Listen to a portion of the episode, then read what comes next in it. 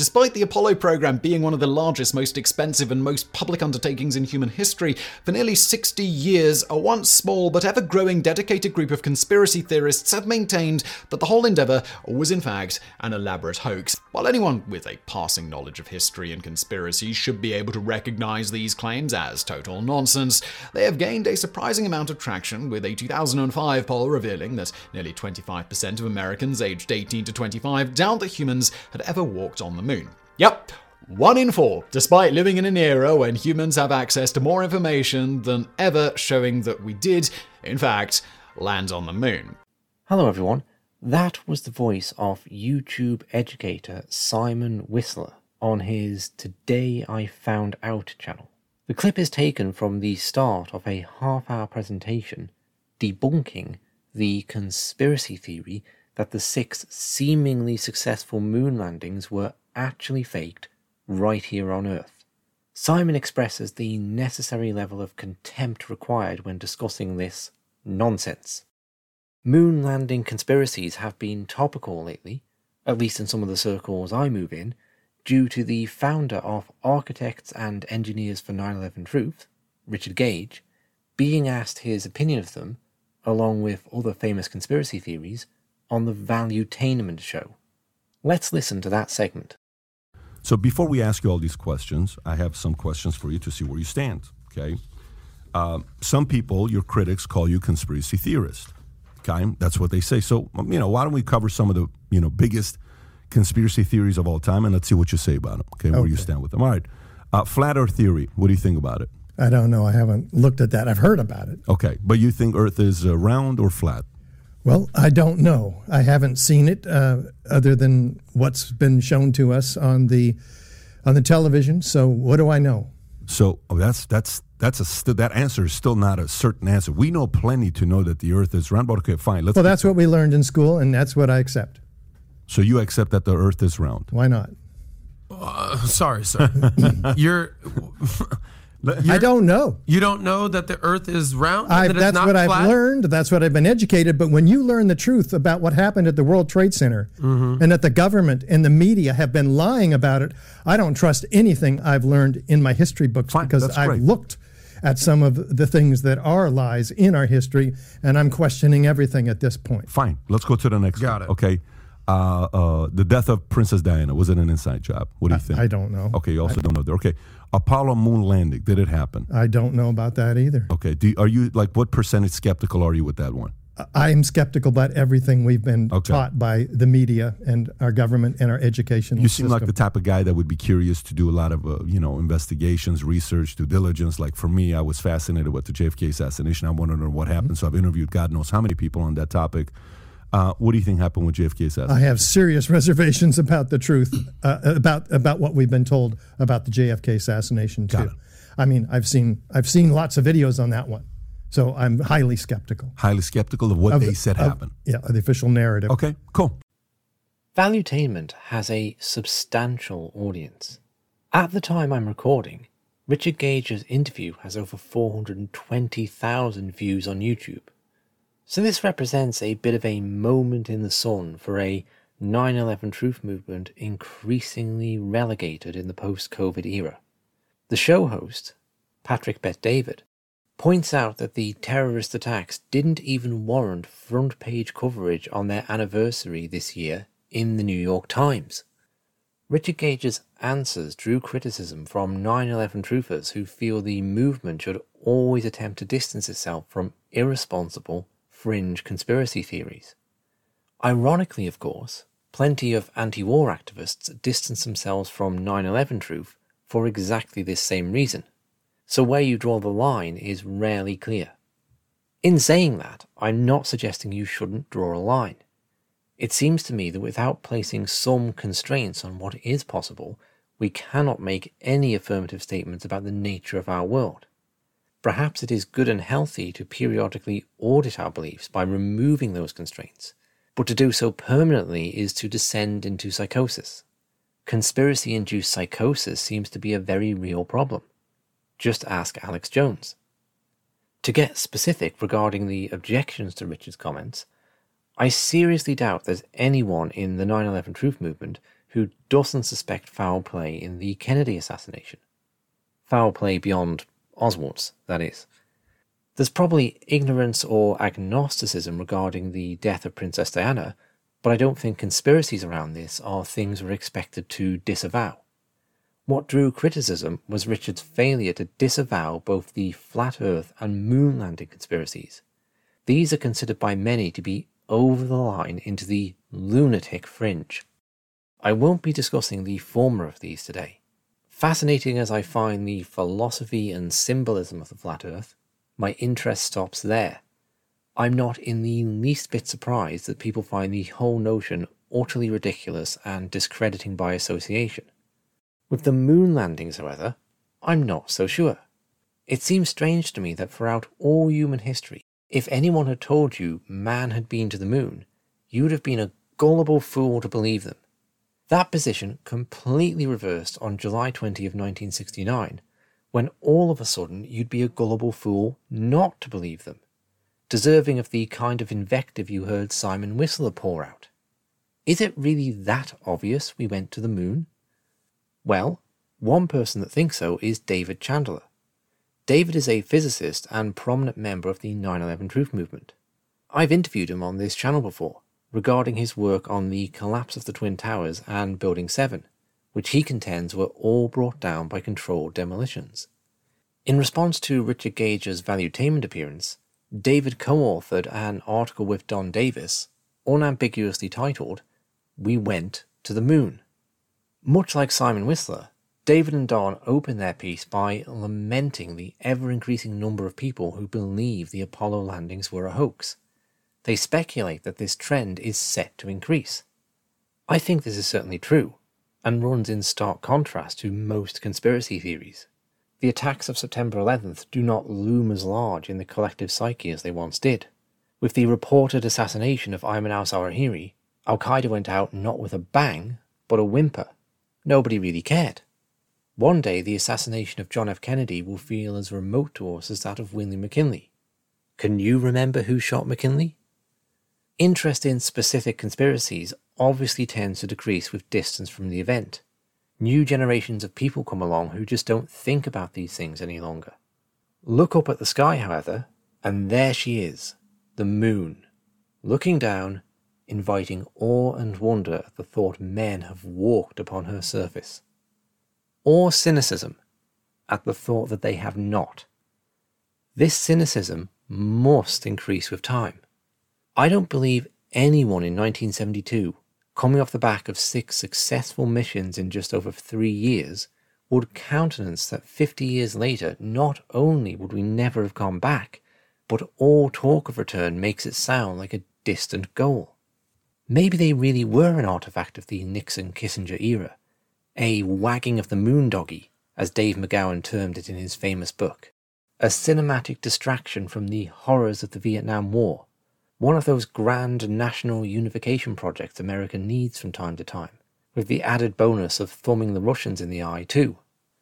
David Chandler and Don Davis say no, it really happened. Whatever other evils the US government was up to at the time or since, whatever propaganda value they served up, however distrustful we generally should be about US government pronouncements, on this occasion they are telling the truth. I'm going to run through their article. They make three technical claims, then there's an underpinning philosophical approach to look at, and finally, I'll make an assessment as to whether the piece achieves its goals. Spoiler alert, I contend it doesn't. I'm hoping this is somewhat informative about the moon landings, but maybe more so about the nature of knowledge and how we address these divisive questions. David and Don do not deal with the positive evidence the moon landings were faked. Rather, they present three pieces of what they consider to be the strongest affirmative evidence that men went there. Their view is that if this evidence proves the Apollo missions were real, then all the objections simply become anomalies in need of explanation. They begin with moon rocks. David and Don point out that all six successful Apollo missions returned with samples of lunar rock. Whilst it's true that three Russian and one Chinese probes have also brought samples home from the moon, the difference in quantity is massive. Apollo 11 managed just over 20 kilograms of rock, whilst Apollo 17 brought over 100 kilos back. By contrast, the four unmanned probes brought just over 2 kilos in total. Dave and Don also point out the variety of rock acquired by the Apollo missions was much greater, especially after using the lunar rover to explore more of the terrain. They describe the rock as being distinct from Earth rocks, saying that they have transformed our understanding of the early Earth and the planetary system as a whole. I'll now contrast these claims with those made in the documentary film American Moon, which holds the Apollo program to be a hoax. Okay, now, the. Uh... Another piece of evidence for the lunar landings often mentioned is the moon rocks. All those samples of rocky material that the astronauts allegedly brought back to Earth from their missions to the moon. Being composed of different material than the Earth, claim the debunkers, these rocks are the tangible proof that man went to the moon. From the debunking site Clavius, we can read The lunar surface samples returned by the Apollo missions are considered by many to be the most compelling evidence that the missions were authentic. On its own website, NASA writes Moon rocks and common sense prove Apollo astronauts really did visit the moon. In reality, these alleged moon rocks by themselves don't prove anything. Even accepting that their composition is different from that of the Earth, we must remember that many meteorites originating from the moon have been retrieved in Antarctica. Well, I got a phone call once, a fellow at the Smithsonian, and he said, Jerry, we have now a meteorite which I just brought back from Antarctica, which is from the moon. A whole assembly of scientists attacked this object, and at the end of a year and a half, the conclusion was it was a moon rock. It was unambiguously a moon rock. And it's certainly a curious coincidence that Wernher von Braun and some of his NASA colleagues visited Antarctica in 1967, exactly one year before the beginning of the Luna missions. As stated by the New World Encyclopedia, the expedition was one of the first to systematically search the ice surface for meteorites believed to originate from the moon for later use as a reference material. Nothing forbids that this reference material could have been later used as original after the Apollo missions. Furthermore, it is possible that the diversity of the lunar rocks was obtained with some special processing here on Earth, as suggested by Bill Wood, an aerospace engineer. And then I think the vast majority of the hundreds of pounds of moon rocks that we claim to have are made here on Earth they can be irradiated or exposed to a vacuum or uh, modified in certain minor ways so that they appear slightly different. In fact, in 2009, it was discovered that a lunar rock donated by the American astronauts to a Dutch museum was actually a piece of petrified wood. A cheap earthly fake presented to the world as if it were a precious lunar rock. But even if these rocks really came from the moon, they could have been retrieved by an unmanned probe, and not necessarily by humans. Again, the same thing was done by the Soviets with their unmanned probes Luna 16, 20, and 24. Thus, in no case, regardless of their origin and composition, can the so called lunar rocks be considered proof that man went to the moon. And one is left to wonder why would NASA feel the need to state that the lunar rocks prove that we went to the moon when they are the first ones to know that this is definitely not the case. You can hear that David and Don's analysis contains details that American Moon does not. The documentary fails to mention the massive difference in quantity between the rocks collected by unmanned probes and those allegedly collected by hand. That door swings both ways, however, as David and Don fail to mention the presence of moon rocks already on Earth, and that at least one of the rocks distributed by NASA has turned out to be fake. That's a true story. The Dutch government was given a rock by the Apollo 11 astronauts, which, after spending 40 years in a museum, turned out to be petrified wood. It's certainly a mystery as to how an old piece of wood got mixed up with some of the most expensive stones on Earth. The next point David and Don raise is regarding lunar orbiter photos of the Apollo landing sites. I'll go straight into the corresponding clip from American Moon and then offer some comments.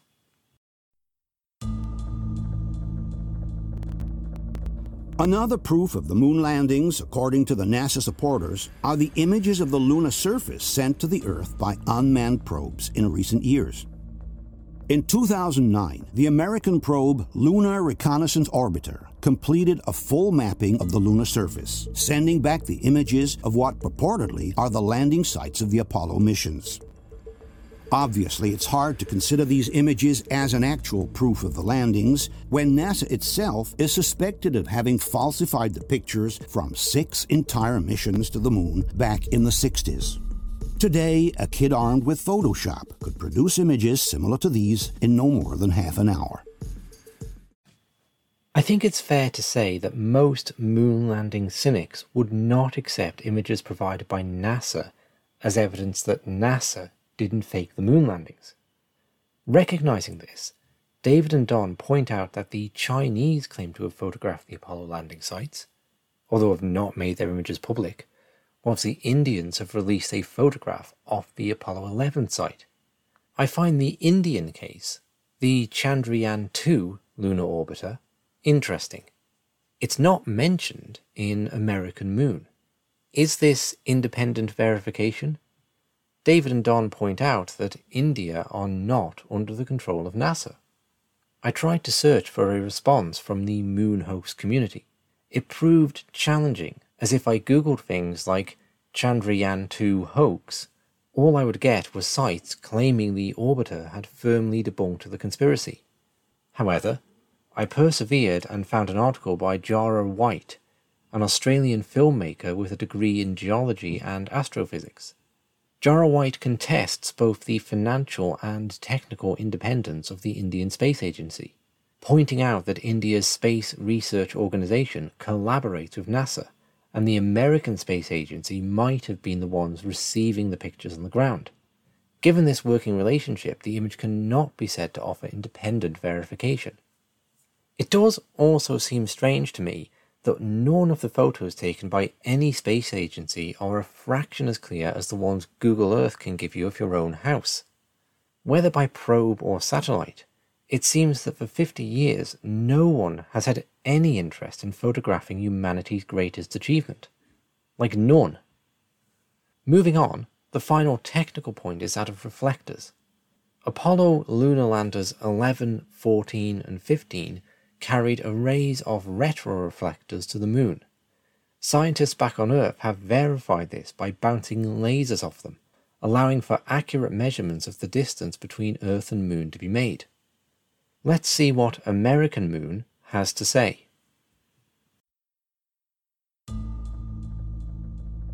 There is also, according to the debunkers, some physical evidence for the moon landings, which they claim to be irrefutable. One such piece of evidence is the presence on the moon of the so called retroreflector. This is an object capable of returning a laser beam to Earth, which was allegedly left by the astronauts on the surface of the moon. According to the Mythbusters, this retroreflector represents irrefutable and conclusive evidence that man went to the moon. There's time for just one final test. And not just any old test, but the ultimate proof of man's moon mission. What's this? A reflector. In fact, it's called a retroreflector, made up of many tiny prisms just like this. If there was a retroreflector on the moon, and we knew its exact location, and we had a powerful enough laser, we could detect the reflection and prove there is man-made equipment on the moon. So what you're saying is that uh, we get a really big laser and point it at the reflector on the moon, and if we get a signal back, that means that we were in fact there.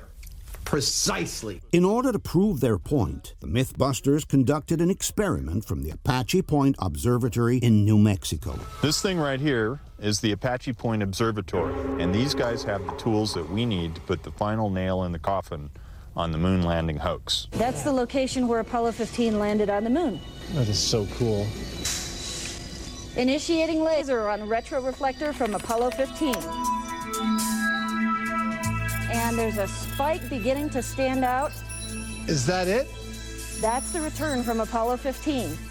light returning from the laser retroreflector at exactly the wavelength and distance that we were expecting. But it's really thrilling to watch it happen in, in right in front of us. Not just thrilling, but conclusive. We shined that laser at the moon on the second test, and we got a clear spike back. Photons came back to our receptor. Now, the only way that that could happen is if there was a piece of man made equipment up on the moon to reflect them back. It may seem like conclusive evidence, but it is far from that. It's in fact perfectly possible to bounce a laser beam off the lunar surface and detect it on Earth without the aid of any particular instrument. This kind of experiment had already been successfully conducted by the Massachusetts Institute of Technology in 1962, six years before the Apollo missions. From the December 1966 issue of National Geographic, we can read Four years ago, a ruby laser, considerably smaller than those now available, shot a series of pulses at the moon, 240,000 miles away. The beams were reflected back to Earth with enough strength to be measured by ultra-sensitive electronic equipment. A similar experiment was replicated by the Soviets one year later. From the New York Times of November 4th, 1963, we can read A concentrated beam of light has been bounced off the moon and detected on Earth by a Soviet observatory in Crimea. The feat duplicates an experiment conducted late last year by engineers of the Massachusetts Institute of Technology.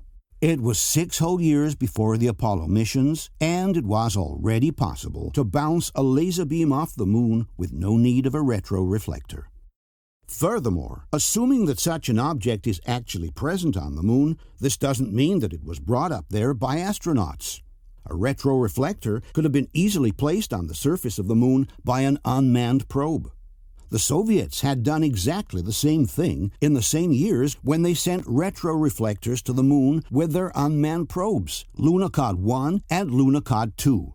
In no case, then, can the retroreflector be considered a valid proof in favor of the Apollo missions, let alone a definitive one. David and Don anticipate the objection that lasers can be bounced off the moon's surface without the need for a reflector. This has been done prior to the Apollo missions, but they point out that the precision of measurements vastly increased after the reflector was put in place. Apparently, it's now possible to measure the distance between the Earth and the Moon to within one centimeter. They do mention, as part of a quote from the University of Texas for Space Research, that unmanned probes have also delivered reflectors to the Moon, but they don't seem to consider this to be an issue when asserting their presence there represents proof of man made landings. Let's now move on to look at some of the philosophical underpinning of the article and whether it achieves its aims or not. I can't speak so much for what Don Davis wanted the article to achieve, but it's clear to me David Chandler intended for it to be a slam dunk. Anyone who was fair mindedly fence sitting on the issue of the landings would be won over to the we went to the moon camp. And that's why I said it completely fails. Now, in fairness, that is a very high bar. If David's aim had been to generate an interesting moon landing debate within the 9 11 truth movement, so at some future point a consensus view could emerge, well, then I'd say the article is really good and achieves its goal. But as an effort to directly take people off the fence, there I will assert not only is it a failure, it is such an abject failure that not one single person will be moved by it. Indeed, I can prove this. I am prepared to set my own high bar and assert that David and Don will receive exactly zero. Not a hundred, not ten, not one, but zero pieces of correspondence from people informing them their article has freed them from the delusion of moon landing conspiracies. How can I be so confident? Simply because all the points David and Don raise are already covered in moon hoax literature.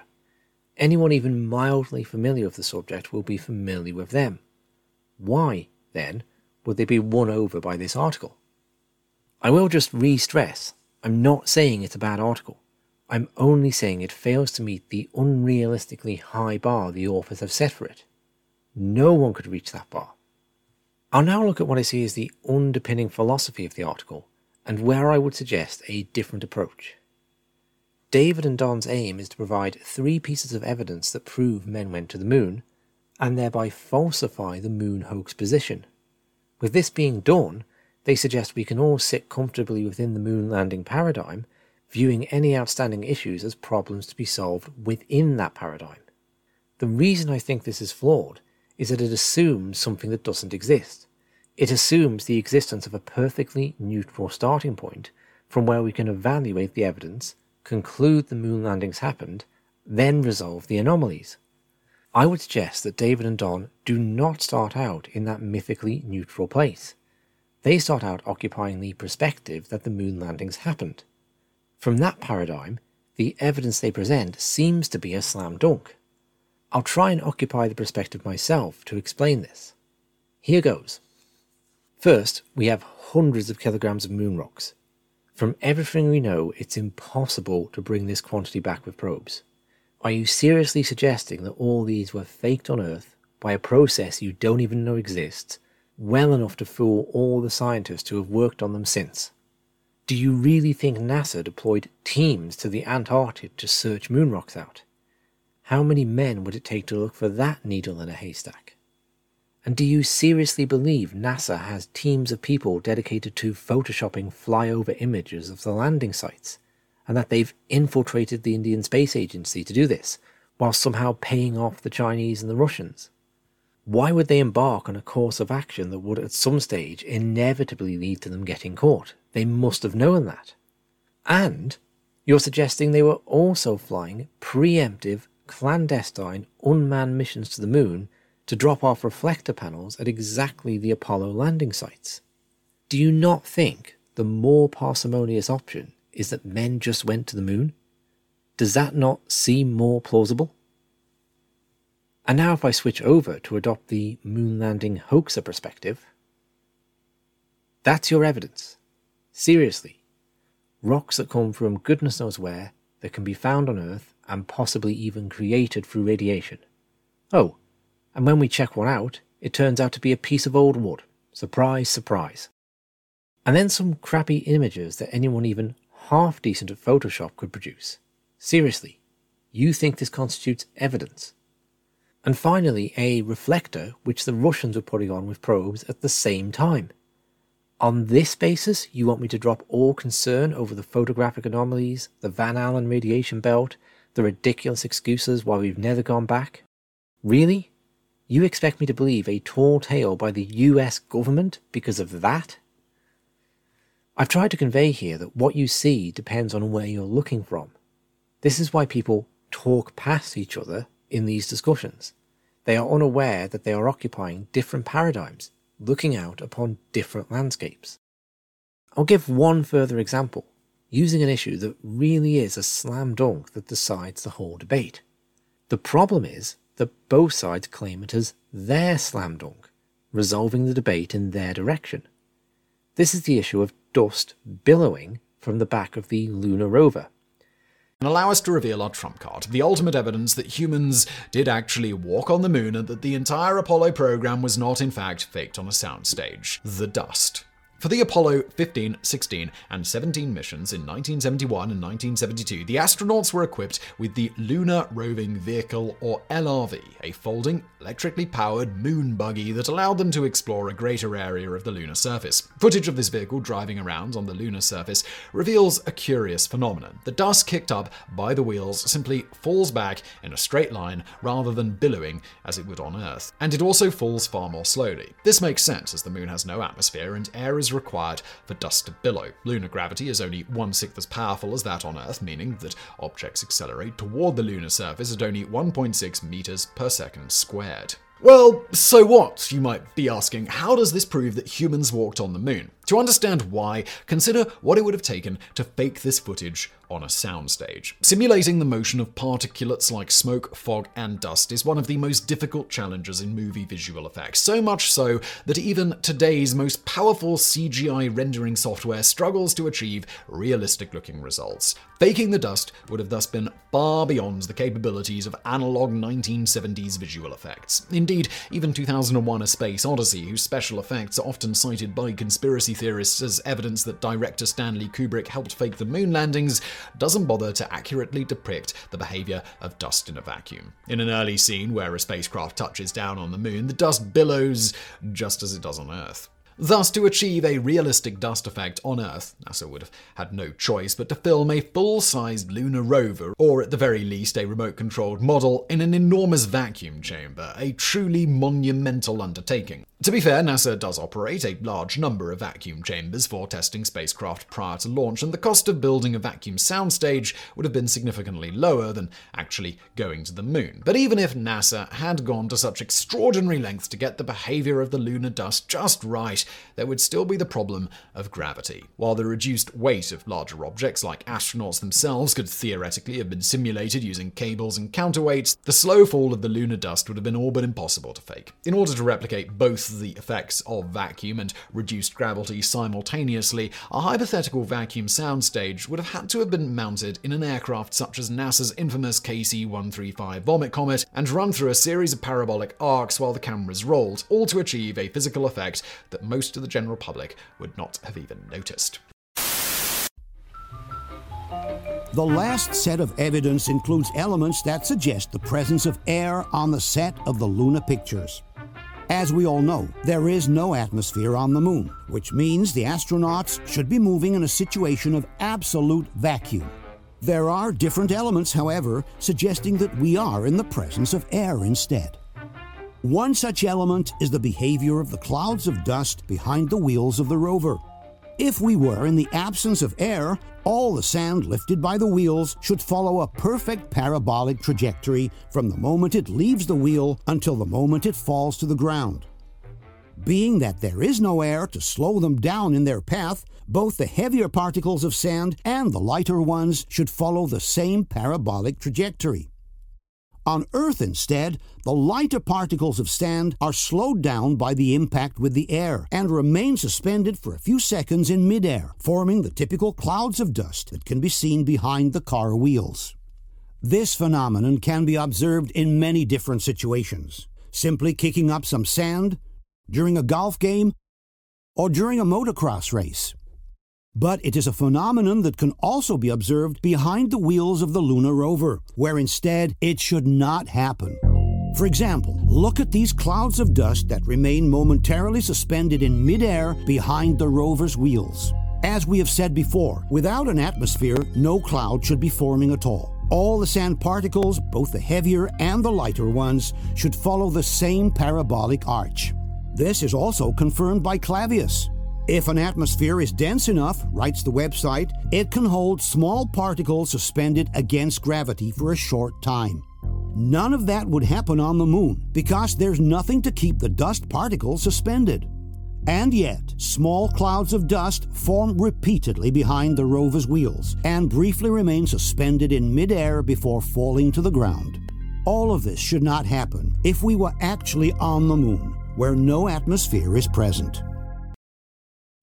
What you've just heard there is two separate people looking at the same film footage of the lunar rover kicking up dust and coming to completely opposite conclusions about it. That it either conclusively proves or disproves that men went to the moon. You'd think it would be simple, but as both the presence of air and a weaker gravitational field could account for the dust's slow descent, the pre selected paradigm steps in to inform what is being seen. I'm not at all suggesting that we are prisoners to these paradigms, seeing only what our unconscious biases allow us to. Far from it. We can move between them to see from a multitude of different perspectives. I actually feel confident that the question of the moon landings could be resolved in a manner that most people, absent technical expertise, could follow. I would suggest the way to do this would not be an effort to land one good decisive blow against the opposing team, but rather to take the advice of the Greek philosopher Protagoras and make the weaker argument the stronger, thereby advancing the motion of the whole. When both sides of the argument are made into their strongest versions, one may start to show serious cracks. Perhaps it'll be revealed that some of the photos really could only have been taken in a studio, or perhaps there are some that could only come from the moon. Maybe we will have to learn to tolerate a certain level of ambiguity, or with a little bit of elbow grease and good luck, maybe we can come firmly down on one side, even if it's not the side we really wanted to land on. As I come to a conclusion, I'd just like to thank David and Don for caring about the issue of excessive conspiracizing. I agree with their sentiments, if not entirely their method. I also think the particular issue is important. If I do a follow up episode, I may attempt to lay out what I see as the best questions for both sides to be asking. I would love to firmly know, crazy as it sounds, that men really did walk on the moon. Alternatively, if this was all a piece of imperial propaganda, maybe it's the piece that will bring the empire tumbling down. Now, wouldn't that be something? Thank you for listening. In addition to the issue, I'm obviously advancing a particular philosophical approach here. If that's something you find valuable and interesting, you can support the production of further content and get access to an online forum and Zoom groups through the link in the info box. I've also linked there to sources I've drawn on in producing this episode, both for and against the lunar landing. Yes, it's only a canvas sky hanging over a muslin tree. But it wouldn't be make believe if you believed in me. Without your love, it's a honky tonk parade. Without your love, it's a melody played in a penny arcade. It's a Barnum and Bailey world, just as phony as it can be.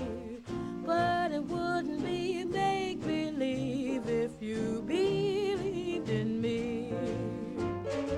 Say it's only a paper moon, sailing over a cardboard sea. But it wouldn't be make believe if you.